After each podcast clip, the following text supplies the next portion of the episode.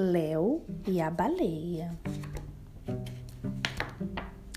Léo morava com o pai e seis gatos na beira do mar.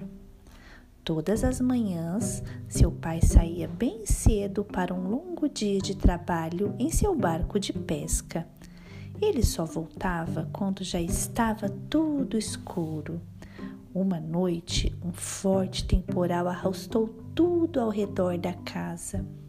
Na manhã seguinte, Léo saiu para ver o que tinha acontecido lá fora. Andando pela praia, ele avistou algo diferente. Ao se aproximar, Léo de repente viu um filhote de baleia encalhado na areia. Léo não sabia o que fazer.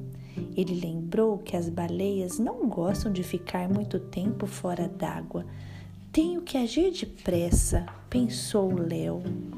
Léo queria que a baleia se sentisse em casa. Ele contou algumas histórias sobre a vida na ilha. A baleia sabia ouvir muito bem. A noite foi chegando e logo escureceu. Léo estava com medo de seu pai ficar bravo com a baleia na banheira. Durante algumas horas, Léo manteve o segredo bem guardado. Ele até conseguiu levar escondido um lanchinho para a baleia, mas seu segredo duraria pouco tempo.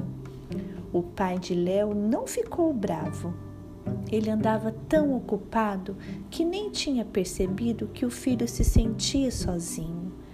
Ele explicou que a verdadeira casa da baleia era o mar e por isso eles precisavam levá-la de volta.